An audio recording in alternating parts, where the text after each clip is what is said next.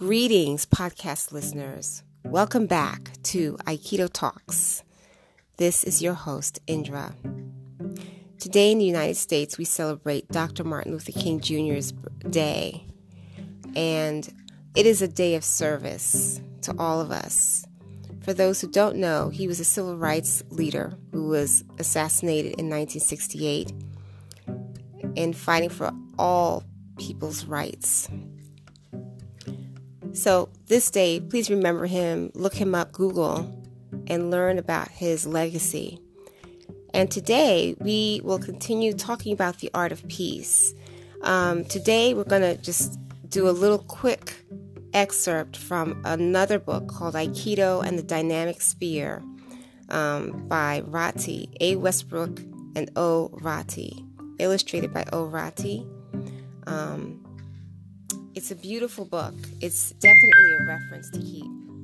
And um, this chapter, I'm going to read just a small paragraph from a section from the Foundations of Aikido, uh, the section that's called the Ethics of Defense.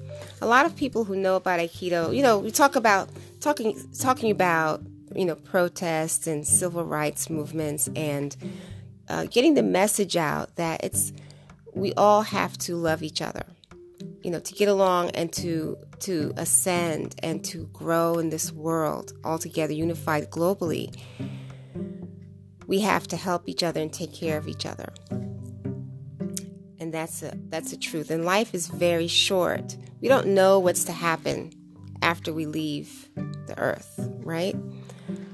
Aikido is is profound because there are many different elements. There's the physical element of training, but there's also the mind, body, and spirit combined in everything. And you're always working with another person.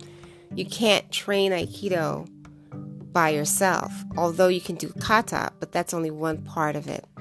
You also have to look inward in your trainings. And although, and I, I always reference this, that a lot of us listening may not be taking Aikido, but you can definitely learn the lessons. And therefore, I invite you, if you have a, a dojo in your area, or if you can go online and do a class or learn a little bit about it, or do a private lesson initially if you're a very, very beginner, to learn the foundations of rolling and falling and positions to keep yourself safe. I'm going to read this little bit about defense, the ethics of defense.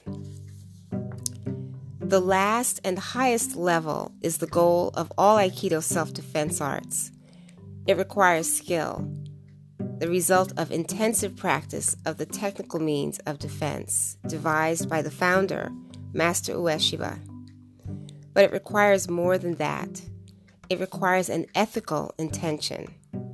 A man must sincerely desire to defend himself without hurting others. He or she must be well on the way toward integration of mind and body, of physical means and ethical motives. People who initially encounter Aikido and they watch a demonstration or they're sitting in to watch a class say, Oh, it's so beautiful. It looks like Tai Chi or it looks like dancing. And it certainly does when it looks so beautiful, there's a lot of flow happening. There's the element of harmony, which is apropos to today's holiday for Dr. King. Um, harmonizing with one another. If you're stressed or if your intention is not to harmonize, things don't happen. Things get stuck. Um, there's sickness that comes out of it, perhaps. And this is an interesting element because with training, you learn how to deal with yourself first because you realize that you are the beginning of it all and you can make a change, which is so true.